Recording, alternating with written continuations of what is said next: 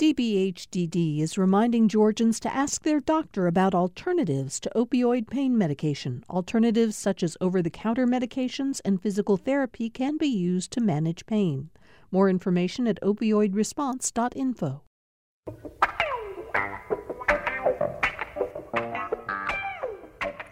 Welcome to the Friday, March 26th edition of Political Rewind. I'm Bill Nigut, so very glad to have all of you with us. I, I want to start very quickly by saying I know there are any number of you out there in our listening audience who were hit hard by storms that came through uh, overnight and affected parts of uh, certainly Metro Atlanta got hit hard, and uh, so did uh, areas around Newnan. Newnan apparently was hit by a big tornado, and there's a lot of damage down there. Um, I'm told by our panelists today, and I'll introduce him in a minute, that Savannah was okay, Columbus was okay glad to hear that. Um, but for those of you who are struggling with power outages, trees down, uh, we're thinking about you today and hope that everybody stays as safe as you possibly can. Um, I, want the news today is really a little bit difficult to digest, and I'm looking forward to talking with a, an all-star panel of journalists who represent news organizations from across the state. It feels in a way like we've hit an inflection point in Georgia to me today. Yesterday, the General Assembly, on purely partisan lines, passed a comprehensive uh, election bill that has been the subject of white hot controversy the entire session.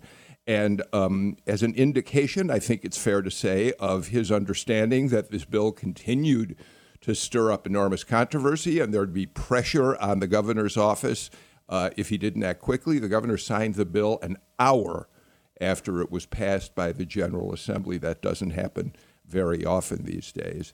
Um, but disturbingly, in the middle of all this, Representative Park Cannon uh, tried knocking on the governor's door. They kept the office, the governor's ceremonial office, closed for the ceremony, although it was streamed live, I have to say, for uh, various web platforms. Um, and Park Cannon was arrested she was hauled off, an African American member of the state house. The picture is terribly disturbing. She's being led away by two, at one point, three white state troopers, and it conjures up some of the worst images of the dark past of Georgia history. I want to play very quickly before I introduce the panel the sound that was captured while Park Cannon was trying, was knocking on the door. We are told rather politely, you can see she's kind of lightly knocking on the governor's door to get in. And um, you'll hear what happens as the troopers uh, come up to her. Our governor is signing a bill that affects all Georgians, and you're going to arrest an elected representative. Why does the governor have more power than, the, than a representative? Why are you arresting her? That's what I'm asking. Stop arresting her. Why are you arresting Why? her? Why cite, are you arresting cite the violation. Cite the code. What is she in violation of? I want you to cite the code. So you're hearing the voice of one of several protesters who were there uh, and watched uh, Park Cannon being led away. Um, so we have very mixed news today that um, we'll get to with our important panel, starting with Patricia Murphy, who is, of course, my partner on the Friday Political Rewind. She is a political reporter and the uh, political columnist at the AJC. You read her columns on Wednesdays and Sundays in the newspaper. And of course, Patricia, you oversee the Political Insider blog, The Jolt.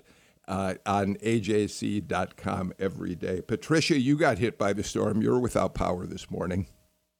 Yes, I'm without power, and my sister was nice enough to be my port in the storm. So I'm at her house, um, yeah. calling in with plenty of coffee and electricity. So thank you.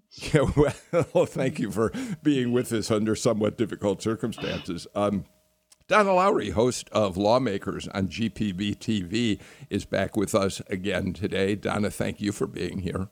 I'm glad to be here, Bill. It's a good Rana morning. Cash Rana Cash, executive editor of the Savannah Morning, Morning News, joins us from Savannah, and I was glad to hear, Rana, that you've had pretty good weather all week. Um, that, that, that's uh, good news. But thank you for joining us for the show, Rana. Thank you, Bill. Looking forward to the conversation this morning. There's a lot to talk about.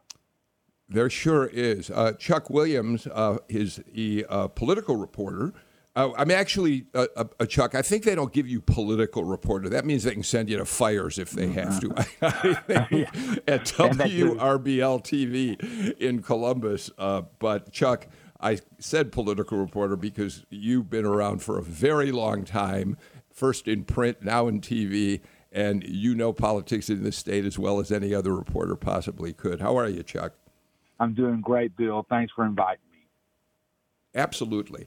Um, Patricia, let me start with you. Uh, and let's talk first about the rush that Governor Kemp uh, uh, made in getting this uh, sweeping election bill signed into law.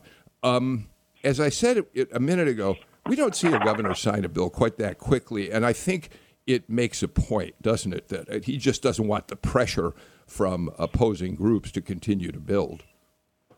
That's right. Uh, we, it actually had been telegraphed to us that this bill um, would not probably not be complete until next week, right before Sine Die.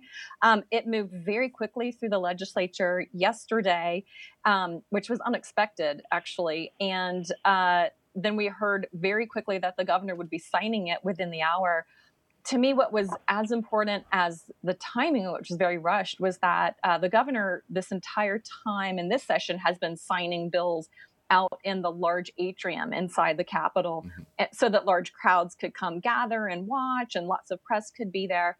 And yesterday, uh, they decided to have him sign it in his office, which is small, quite private, doesn't fit a lot of people. Um, that certainly would have protected him from the screams of protesters because there were protesters down there within their rights to protest this bill. Um, but it really, the visual uh, became uh, him, the uh, six white legislators with him, all Republican men, and uh, then uh, the rep- African American representative being arrested at his door trying to uh, get in to see the bill signing. And to me, um, it just was a just a, a visual debacle and sent me- so many more messages about this bill and its process than I than I know were intended by the governor. Donna, I think lawmakers, uh, you were you had a report from the Capitol just sh- very shortly after the Park Cannon arrest. You had a live report from down there, right? Yeah, that's right. Because we were we were you know we go on live at seven, and prior to that, we knew that the signing was going to take place at six, then it was moved to six thirty. So we were constantly trying to figure out how we were going to get it into the show. And so we were fortunate enough to have a reporter because we have one live there to watch everything. And she was able, Brenda Waters was able to give us an idea of what was going on. I, I think the, the interesting thing for me is there was so much emotion at the Capitol yesterday. There was, it was so passionate. Everybody, um, throughout the day, I had people coming up to me who were Democrats who wanted to talk, to be interviewed, that kind of thing.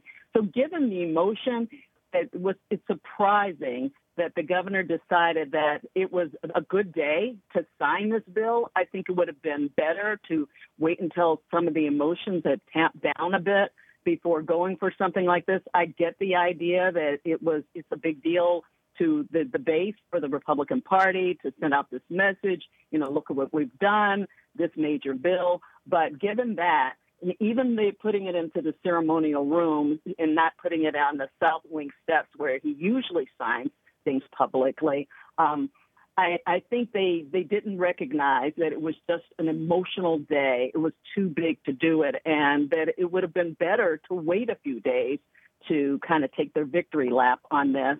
And um, and maybe we wouldn't have seen what happened because what happened with Representative Cannon overshadowed for a lot of people the good that, may, that he was maybe trying to come uh, to have happen because he was signing this major bill that they had been pushing so hard for. So I, I thought that was kind of an interesting decision by the governor's office to go ahead and have that happen on such an emotional day. Rana, as as we all know, um, opponents of this measure have have, have said all along they believe it's an effort to suppress minority votes, uh, African American votes particularly. They've called this Jim Crow 2.0 uh, as they've fought the measure.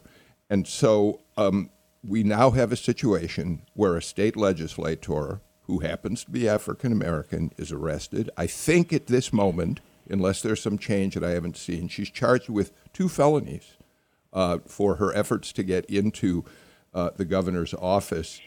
Give us your thoughts on what watch what you see when you watched saw when you watched this all unfold. Uh, my mind goes back to um, civil rights period. It goes back to um, you know people being arrested for trying to stand up for folks they represented, for things they believed in. Um, there's there's something about that visual that stands out to you. We could have read about it, we could have heard it, um, we could have listened to to it on the radio, uh, but it would not have had the same effect as actually um, someone capturing that and being able to to see it in front of you. Uh, it's stirring, and um, I, I think even for those perhaps for whatever reason who had not been paying as close of attention, uh, that sort of moment um, is is galvanizing and polarizing, depending on uh, you know what side you're you're on. Uh, but the, the racial dynamics uh, of that were uh, not racist, but racial dynamics of that uh, were hard to uh, was hard to um, deny, um, and and so I think it will stick with people for quite some time, and the country is is paying attention now, if if it was not already. Chuck, um, am I being overly dramatic when I say this felt like an inflection point? It feels like a moment in Georgia history where, on one hand, the governor rushes to sign a measure which many people believe is going to potentially suppress minority voters, and at the same time, we see an arrest like this unfold that takes us back to the bad old days. Um, it, it, am I over dramatizing to say this is a moment of uh, Bill, uh, real crisis in the state? Bill, I'm not sure how to answer that, but I can tell you from a reporting standpoint, we've been covering a drama for many, many months. So whether you're being over dramatic, probably not. But I want to go back to what Patricia said a minute ago, and the other other two have alluded to it. Visual debacle, optics matter, images matter. This was a visual debacle. I don't care what anybody says. When you take what happened with the arrest and couple it with the tweet of Governor Kemp signing the bill with six white lawmakers behind him. Those you can't not put those two images side by side and look at them. And you know, I know I heard somebody today who's a fairly middle of the road person say what they're doing now is they are driving people in the middle to the left. When people are seeing this, particularly highly educated people who are watching and paying attention. And I thought that was an interesting comment this morning.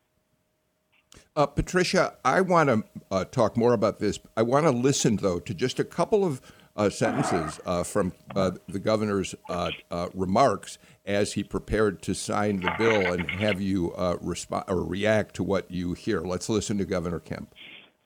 And after the November election last year, I knew, like so many of you, that significant reforms to our state elections were needed. There's no doubt there were many alarming issues with how the election was handled, and those problems understandably led to the crisis of confidence in the ballot box here in Georgia. Patricia, I think all of us who followed this election so closely watched three separate recounts of the votes here would um, have a legitimate reason to wonder what the governor is talking about when he talks about the significant problems that the election revealed also, um, after he said that, I really did have to go back and read everything that he said during the count and recount and certification and recertification um, when he stood by those results. And uh, it just was a very, literally, my, in my mind, I was like, is this the first I'm hearing that you were bothered by the election? Uh, it, it was a much more vocal condemnation of the election process than I had ever heard him give before. Um, and when he talks about a crisis of confidence, that is not a widespread crisis of confidence. That is a crisis of confidence concentrated among GOP primary voters because of Donald Trump and because he accused uh, Brian Kemp, among others, of rigging the election against him. And so um, the governor ha- is in this incredibly difficult political position um, to uh, to try and set himself up well for a primary in 2022 um, when we know we'll get a challenge, um, but then also to lead the state and it's and to lead it in a way that's that's that doesn't seem overtly partisan. Um, this to me was just a collision of those two, and he certainly, I think, yesterday in his remarks chose to to side with the Republican primary voters who wanted to hear that message from him, and but they still you know, I, are mad at him anyway. I apologize for uh, interrupting. I, you know, Chuck, I, I, I do think this is really something interesting to talk about. I mean, we have to say Governor Kemp fought the good fight against President Trump back in the day when Trump was declaring that the Georgia election was fraudulent, that Biden didn't really win it. And Kemp stood his ground and said, no, the election was fair and honest. And of course, has incurred Trump's uh, wrath, probably continuing on into his reelection campaign. Um, and yet, the statements that he made in the signing ceremony were, as Patricia points out, all fodder for the Trump base. You know, you say fought the good fight. I would I would argue or counter that uh, Governor Kemp is still fighting President Trump and will be fighting him well into the 2022 election cycle. And I think that's what this was all about was the 2022 Republican primary. Every single bit of it was. And, you know, I mean, you look at what you look at where Governor Kemp stood, you know, during the count. I mean, he stood essentially side by side with Secretary Raffensperger, and you know, and would not, you know, there was no proof of fraud and said as such. But I think what you saw was the start of the 2022 Republican primary at that bill signing. Um, yeah, I, I, would agree with uh, with Chuck there, and and add. I'm I'm curious to see. There were so many Republicans who were disillusioned by by Donald Trump um, in, in so much so that perhaps they didn't come out to vote, or you know the the chance that they may have voted uh, on the Democratic side, and seeing as we've seen no evidence of widespread fraud that uh, the governor hinted at yesterday, or problems or concerns uh, in the election, it's by leaning more into that whether it just further disillusions those who are already in that camp.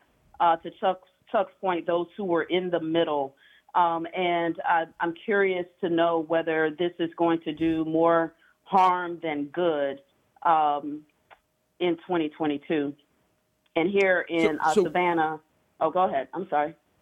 No, no, no. Finish, please. No, I was going to say in Savannah um, for the uh, lieutenant governor, uh, lieutenant governor's position, uh, Jeanne Seaver who was a um, who campaigned for for Kemp and has been um, strong in in Donald Trump's corner, then uh, has now already announced that she's going to challenge Geoff Duncan for the lieutenant governor's position, and um, you know she's taking a, a and has always been on the far far right. Um, but I just wonder which of these two, the moderate Republicans, if you will, or the uh, the, the hard right leaning Republicans um, will be the ones that we see come out in 2022. Yeah, uh, good points. Um, Donna and then Patricia. Uh, here, I, I have to say, Donna, I was surprised this morning when I looked to see whether the governor's office had a statement responding to the Park Cannon uh, arrest. I, I mean, this happened in the early evening last night.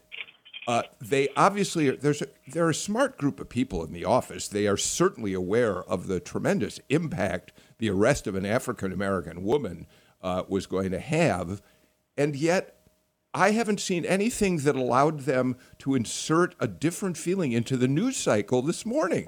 They're, they're not saying, number one, they're not pointing out that it is illegal to arrest a, a, a, member of the legislature during the session, except under extraordinary circumstances. So, right there, there was a violation of law. Nikema Williams went through the same thing a couple of years ago when she, as a state senator, was arrested. But the governor's office has had an opportunity to make some statement saying this is horrible, we would never support. They've said nothing to the best of my knowledge. Yeah, no, we haven't heard anything. And uh, I think the optics are not good on that uh, especially think we've got to remember, first of all, that this is a governor who used to be Secretary of State. So um, to to take this victory lap so publicly yesterday, and then to have something happen with um, a member of the General Assembly while the session is going on to be arrested in, a way that we, we don't know what happened before. A lot of the video I saw was her knocking on the door and, and, and yelling. Uh, but it didn't seem like it was such a, a felony, certainly not, and, and such an, an egregious crime, like for the, the state patrol to actually um, arrest her, put her in handcuffs, and take her away as people are watching. There are cameras everywhere. People have their phones out as she's going through the door, as she's going outside, the whole thing. And to remember that this, you know, again, that this is a, a person who is signing a bill about changing laws that he was very supportive of as the Secretary of State, and then again during the election cycle defended them, defended his the policies and all, and yet made this public. Um, wanted to make sure that there was a ceremonial signing to to try to get to the base that they have been um, missing. Um, they, they, they, part of the base the those who are follow Trump who have not been happy with him along the way. Um, it was obvious that it was meant for them. Patricia? You know, well, Bill, you mentioned um, looking for something from him this morning. I really was waiting for something um, last night and yesterday evening um, to either say, I had no idea what was happening outside. This literally interrupted the signing ceremony. So he knew something had happened. Um, and I was waiting for an explanation to say, I had no idea. If I had known, I would have done something different. Um, I actually was wondering if he might go bail her out or do some sort of olive branch or some sort of um, some sort of outreach to to connote to her and to other legislators. I had I would never let this happen had I known. Um, but his silence yeah. lets people interpret his intentions any number of ways. And to to see him in person he's really a a, a low key kind of straight shooter. And I, I, this the silence now is surprising especially because of that.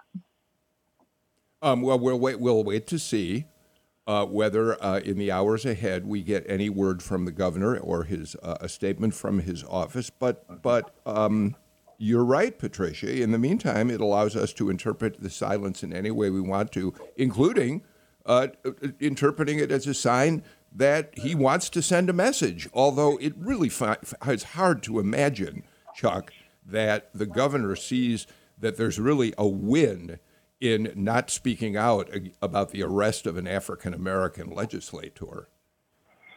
I mean, who knows where this is going? I mean, you know, I agree with uh, Patricia's assessment of Governor Kemp. He is a low key straight shooter. That's been my that's been my take on him, covering him since he was Secretary of State. But you know, it's just I don't know what happens here now. I mean, what do they come out and say? I mean, what does his press office put out now? I mean, you know, this is there's so many constituencies that are impacted by this. You've got people who think they're being disenfranchised and can argue very effectively that they are being disenfranchised.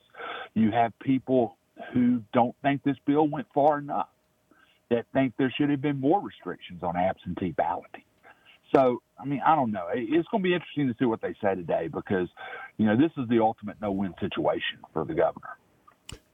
All right. Um, let's do this. Let's get a break out of the way. And then, after talking about the drama of last night, why don't we turn and talk about what, in fact, of the um, uh, many measures that were on the table in terms of election law changes, what actually uh, passed and was signed into law by the governor. We'll do that when we return with more on Political Rewind. Thanks for listening to Political Rewind. If you like this show, you'll also like Georgia Today. It's a daily podcast from GPB News, bringing you compelling stories and in depth reporting that you won't hear anywhere else. Join me, Peter Biello, for this quick and convenient way to get the best of GPB News' extensive coverage of the topics that matter to you, delivered directly to your device every weekday afternoon.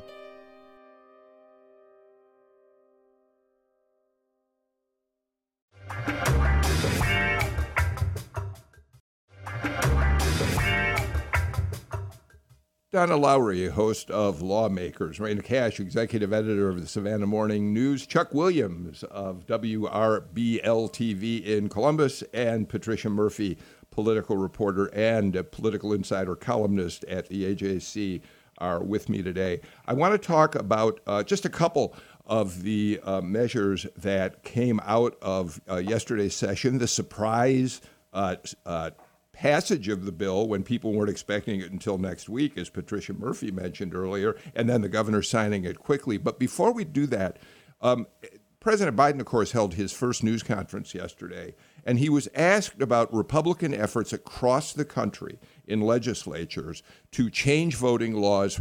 Uh, Democrats believe to suppress minority voters. Let's listen to just a little of what the president had to say, speaking of Georgia and all the other states involved in this effort. What I'm worried about is how un American this whole initiative is. It's sick. It's sick. It's because it is the most pernicious thing. This makes Jim Crow look like Jim Eagle. I mean, this is gigantic what they're trying to do and it cannot be sustained.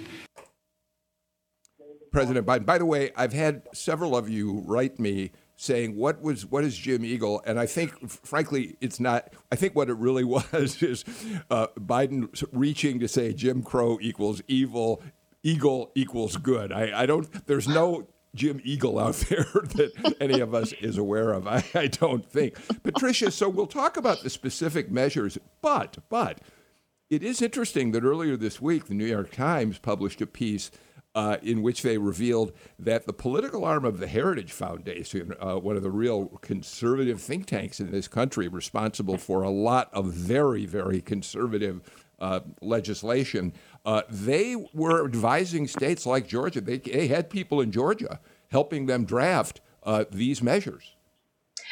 They did. And yesterday in the Jolt, uh, we actually pulled out uh, the specifics of the heritage document and the way that it lines up with the legislation and everything that we have heard for the legislative session was really um, obviously not coincidental, and it was really uncanny and extremely familiar to anybody who's been watching. Um, so, in the Heritage document, and Heritage is the conservative think tank based in Washington, D.C., um, they recommended uh, eliminate no excuse absentee voting, which had been a big proposal that came out of the Senate side, eventually was dropped, but um, had been a, to- a top priority for Heritage also recommended uh, limiting drop boxes, uh, recommended uh, do not let private groups add their money to uh, to help with voting, um, including food and drink. Um, and any number of, of other items, uh, ID for mail-in voting, really just the the the tenets and the architecture of the legislative process and um, policy in Georgia um, is in that heritage document as well. And you'll begin to see it in other legislatures across the country. This is not a local control, local issue. This is a national control, national issue. Um, Donna, just to pull out a few of these, and I welcome anyone else, including you on the panel, to, to point out others that are concerned uh, to your uh, to you. Uh, but here's a couple that really have been uh, focused on. Uh, it, it, the um, the drop box issue. drop boxes now have to be placed inside early voting locations and are only going to be accessible during the hours of early voting, and they have to have someone guarding uh, the box, which could be some uh, feel could be an intimidation factor for voters who don't want to be somehow identified uh, as coming in. Uh, that's one. Uh, the uh, you have to apply for an absentee ballot no later than 11 days before an election. 11 days is a long period of time to have to wait. The no one can send out requests uh, for absentee ballots to voters uh, unless they are asked for. Uh, so these are just some of the measures that people are uh, on the other side of this say are all designed not to help more people vote, but to have fewer people vote, Donna. Yeah, that's right. And, and the one that really struck uh, a lot of Democrats, I, I had one walk up to me yesterday who was just, I mean, she was shaking. She was so upset. And that is the one that deals with Republicans having more authority over local elections boards and being able to step in and replace what they consider underperforming county election boards. And the feeling that there are, you know, first of all, I, I Fulton County is certainly um, is nervous about this because they're the largest and they're they've had some problems in the past but the feeling that in a lot of the smaller counties that this is going to happen, um, that there's going to be this elections board authority that will be able to come in and make changes. Um, that was the one that really struck a lot of people very hard. That that is a really changing. That's a game changer for a lot of them in terms of all of this. That um, that that that there could really be that they see that as the ultimate voter suppression in terms of somebody being able to sweep in and make changes because they deem that things aren't going the way they think they should go. Chuck? Donna is absolutely right. Their lo- local election officials are concerned about this. They really, really are. Well, the interesting part this morning, I talked to Senator Randy Robertson. Randy represents Northern Muscogee, Southern Troup, Harris, and Meriwether counties, seat formerly held by Josh McKoon. Very conservative, conservative seat. And this is what Randy said about the changes this morning when I was interviewing him on a Zoom call sadly to say this, I'm afraid that these ch- that these changes that people find uncomfortable if they want to find where these changes came from and where these cracks in our system were found, that you have to drive within the belt line of Atlanta, Georgia.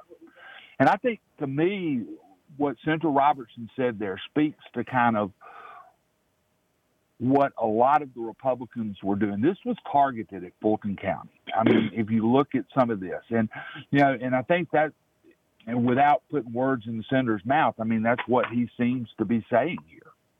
Bill? Yeah. Um, Rana, uh, I think a lot of people have cautioned uh, Republicans on this. Be careful um, that you're, you know, uh, uh passing uh, laws here that, in fact, could turn around and backfire on you. And and Alan Abramowitz, a frequent panelist on this show, the political scientist over at Emory University, has said repeatedly on the show that Republican efforts to, uh, as he as he is convinced they're doing, to suppress the vote, uh, are never going to win. That the demographics are against Republicans in the long run, and that what they ought to be doing, Alan Abramowitz argues, is trying to find a way to reach those new voters that are coming into the system, not to stop them from voting. Rana. It's a it's a changing Georgia. It doesn't look like it did ten years ago, twenty years ago. Uh, it's changing, um, you know, on on racial levels. It's changing uh, geographically. Um, people are people of color are moving into the suburbs or have moved already and established lives. Um, and so, trying to um, find a way to control that, uh, Republicans have, have been, uh, you know, less about, um, you know, intruding on small local government right? And so uh, now we're seeing uh, the opposite of that happening. Um, uh, so it, it, will be interesting to see how that plays out. Uh, here in Chatham County, we have a split board, um, split elections, with only Union County is the only other county in the state that has a board of elections and a board of registrars. And there's an effort underway to to merge those, and there's state pressure uh, to do that, and uh, the local boards here are fighting against that. Uh, Chatham was one of the last states to finish uh, in the in the runoff election, along with Fulton and Gwinnett and others which are much larger. Um, and so it, it, hits home here this this effort to have um, more local, more state control over the local election boards.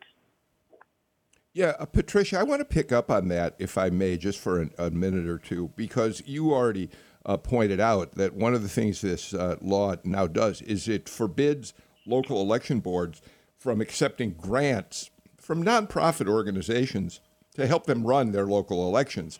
These are often unf- these are, are uh, often election boards that don't have the funding they really need to accommodate all the voters. So they've turned to nonprofits to help them bring in, you know, have money to bring in people or uh, expand what they're able to do. At the same time, Patricia, this new law demands that uh, local election offices have to certify their results in a briefer period of time than the best. It used to be 10 days, now it's six days. And on top of that, of course, as we've already said, the state now says we can take over your local election board and the way you're running your election if uh, we think you're not doing it well. All of this seems to work against any effort by local election offices to try to figure out how to do the best job possible running their elections. You know, it also puts a lot of new. I just lost Patricia. I just lost your sound. We just lost Patricia. Chuck, why don't you weigh oh, in? And well, we'll get Patricia I can, back. I can go back and tell you what I mean, I'm not sure what Patricia was about to say, but Muscogee County is the poster child for private money coming in to help run elections. The elections office budget in Muscogee County is about $900,000 last year. Muscogee County got more than $900,000, about the same amount as the elections budget from two foundations or institute, foundation institutes, the Zuckerberg Foundation and the Schwarzenegger Institute at Southern Cal. Those two organizations pumped hundreds of thousands of dollars into Muscogee. What it did was it prevented the city from having to ante up for extra polling places. And then it also, I mean, and I talked to Schwarzenegger twice about this, and and he is a former Republican governor of California. He was trying. He told me he was trying to get the opportunity to vote to more people. He gave money to Randolph County. They went and bought drop boxes with the 10 grand he gave down there. That was real money in Cuthbert. So when you look at this and you look at what they did, what it did, it saved the city and county thousands and thousands of dollars. They didn't have to ante up, and it made voting easier for people in Muscogee County, Republicans and Democrats, because the first three days of early voting, there were lines up to five hours, five and a half hour waits. When that grant money came in, and it was coming in during the election cycle, when that grant money came in, they were allowed to immediately start opening additional place voting places, including one in our trade convention and trade center those just essentially eliminated the wait. If you waited more than 20 minutes to vote in Muscogee County after that money came in, you were in the wrong line, in the wrong place. So, I mean, we're the poster child for that down here. Patricia, I, I think you're back with us. Couldn't you? Why don't you uh, go ahead and make the comments you started to make? I was just going to add that um, the bill includes a number of requirements, new requirements for counties that really will take real money to implement. And especially for the smaller counties, the budget is not there. They're required now to continuously vote, to count votes for 24 hours a day until they finish the count. Um, they are required to use a new kind of special security paper, which will cost more. Um, they're required to do any number of cross references and checks to make sure that no dead people are voting. That you've told everybody who's moved in and out of the county. There are just a lot of requirements on them. Um, and uh, Democrats said, Where's the budget for this? And so I think counties are, are going to continue to find the new requirements to be probably um, quite onerous. Um, and I one extra thing this bill does, it really pulls authority away from Brad Raffensperger. He has been really drained of his power um, as the top elections official, and a lot of that power is now concentrated at the state legislature. Um, and so instead of being the head of the elections board, he's now just a member of it. And um, when, if there were another identical scenario with Donald Trump attacking Georgia's elections, it's hard to know how it would go without a single person like Raffensperger at the top um, fighting against it. Yeah, Donna, when it comes to the uh, additional burdens on the county, the phrase is unfunded mandate. They're going to have to figure out how to pay for this stuff, and they've been denied the right to, again, bring in nonprofits to help them do it. Absolutely, and the big thing that the Democrats were pushing during this this whole put, well yesterday over and over again is where's the fiscal note, uh, especially in the Senate. Um, um, Senator Elena Parent kept uh, pushing pushing for that. They pause, look at it and say, okay, there's no, we've decided there's no fiscal note noted, uh, needed for this. Then we'll, then they'd go to something else and they'd say, okay, we've, we've looked at it. There's no fiscal note. But obviously there's going to be, um, it, this is going to be a strain on the, a lot of these election boards, a lot of these counties trying to figure out how to, to pay for all of this stuff that's now mandated. Okay. Um, by the way, there have been some federal lawsuits already filed uh, in the aftermath of these uh, this big bill being signed into law by Governor Kemp. Uh, those will take, we know, a long time to make their way through the courts, but we'll certainly watch as election, so-called election integrity groups, uh, bring suit against uh, these measures, and we'll look at exactly what they're uh, saying is wrong with these bills that have p- become law, and we'll continue to follow that on Political Rewind in the weeks and months ahead, I imagine. Let's get to our final break of the show. When we come back, there's more to talk about with uh, legislative action down at the state capitol. We'll be right back.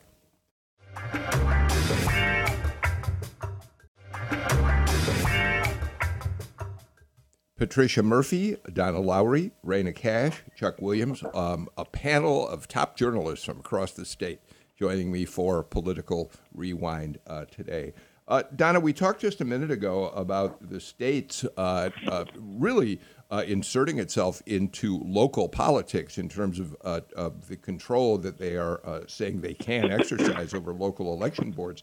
There's another measure that does the same thing, and, and it's continuing to move forward. That's the bill that would stop any local municipality, a city or a county, from reducing the budget for their law enforcement police forces by more than 5%.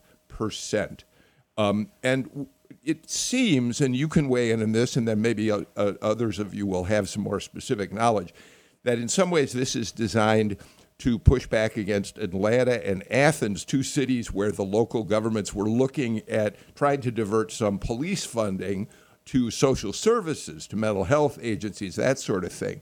But this measure is another example of, you know, Republicans who really have always touted local control are saying, no, the state has a vested interest in, in this issue. Yeah, and we've seen a lot of that where um, the Republican Party during this legislative session, we saw a lot of Republicans push to to take away local control. And this is one example of this. This is Representative Houston Gaines' um, bill, and it deals with making it. It's some people have dubbed it the the the anti defunding police bill, um, which makes sure that, that that local police departments that they are not cut more than five percent during uh, a one year or over five year period. And so, yeah, there's been a big push to see that um, that, that, that there is uh, that this is pushback over some of what we saw over the summer, where there was um, it, it, there was in some people's minds the, the mis, misunderstood notion that people wanted to actually take away all the money from police departments. Um, but this is making sure that it doesn't happen in a big way. And we could we could talk about all the other ways in which there was local control.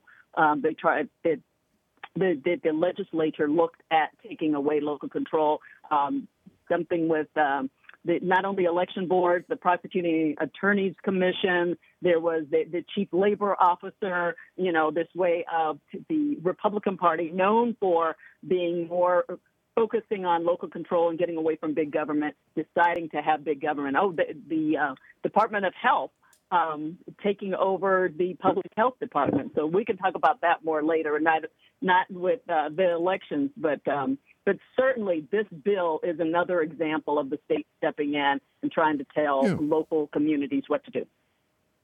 Uh, Rana, it's it's it seems to be, as, as Donna really suggested, a reaction to Black Lives Matter last summer when there were so many people who saying we need to rethink how police forces are funded. Maybe there should be a diversion, and then defund the police became such a catchphrase uh, that this seems to be a response to it. And Rana, it also, I said the other day, it seems to be in some ways kind of a companion piece to another bill that's still alive down there, which would make it a felony to block a highway during a protest demonstration, which too seems to be a reaction to last summer's protests against the police killings uh, that were uh, uh, so prevalent, unfortunately, last summer. Yeah, I mean, I don't know that I can say it any better or differently than Donna did. This is this is clearly uh, an effort to uh, tighten the reins on uh, local law enforcement, uh, local protesting um, rules, if you will, um, because in, in many ways states probably felt like they lost they lost control of the situation, you know, and people came out to um, to protest and voice and, and defunding the police. Uh, just the, the phrase alone uh, set people back on their heels, and as opposed to distributing um, the funds and the budget and spending it in the way that makes sense for their communities. Um, it would be it would be refreshing to see uh, the state saying, "Do what's best for your local uh, community," but that's not what's happening um, because uh, the result of that uh, turned um, not in the favor of um, uh, the political party, the Republican Party. And so, but the thing that I would I would like to bring up is that people are resilient. Uh, people have uh, sort of been suppressed and disenfranchised, and uh, have had to fight for generations and generations for their for their rights, for their rights to protest uh, for their right to peacefully assemble, uh, for their right to control their own local government. Um, and uh, this, to me, I, I can't help but wonder again if this is going to not have the intended effect and uh, quite possibly have the opposite effect in, in uh, forcing people uh, to be more engaged in their political process, more engaged in um, civil action, um, and fighting against uh, these various ways that they see uh, that appear to be uh, geared towards uh, suppression. Um, Patricia, if I may, uh, I'd like to change the subject with you, um, although it really is pertinent to the conversation about state uh, uh, stepping in in terms of local municipalities. Uh, Keisha Lance Bottoms, the mayor of Atlanta, is kind of in the news for two reasons these days. First of all, uh, I think, and you'll tell me if I'm wrong, there was, was something of a surprise when Speaker of the House David Ralston the other day at a news conference said crime is so out of control in the city of Atlanta, and there's no reason to think that's wrong. I mean, homicides have spiked dramatically in the city. Uh, there are all sorts of cr- cr- problems with crime. The speaker says that uh, legislators have been burglarized, have uh, had other crimes committed against them during the session. So the speaker now wants to appoint a committee to look at whether the state needs to intervene and perhaps send state law enforcement to the city to try to deal with crime here. So that's one of the ways that Keisha Lance Bottoms is involved in the newsroom. I'd love to have your thoughts about that, and then I'll ask about the other issue.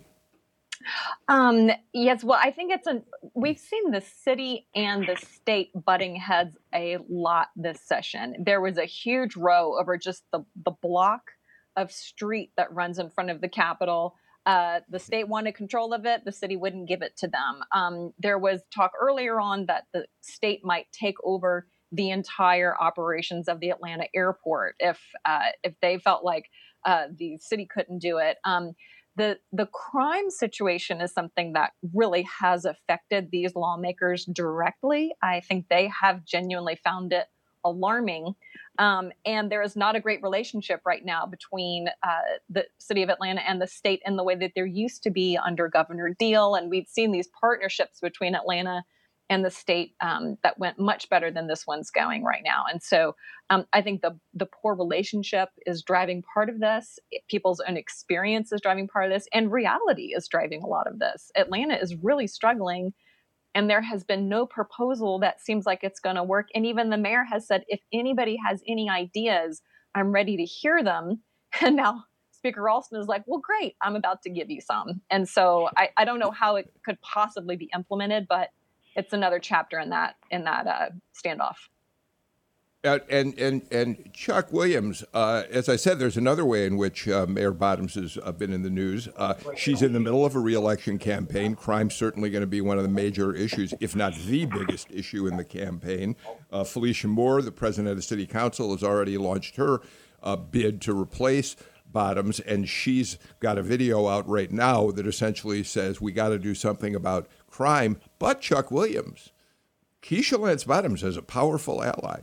President Biden is going to hold his first fundraiser uh, since taking the uh, uh, presidency, since go- moving into the Oval Office, for Mayor Bottoms, who was with him from the very start, never wavered, worked for him in Iowa, New Hampshire, and he is now uh, paying her back in the biggest way he possibly can, Chuck.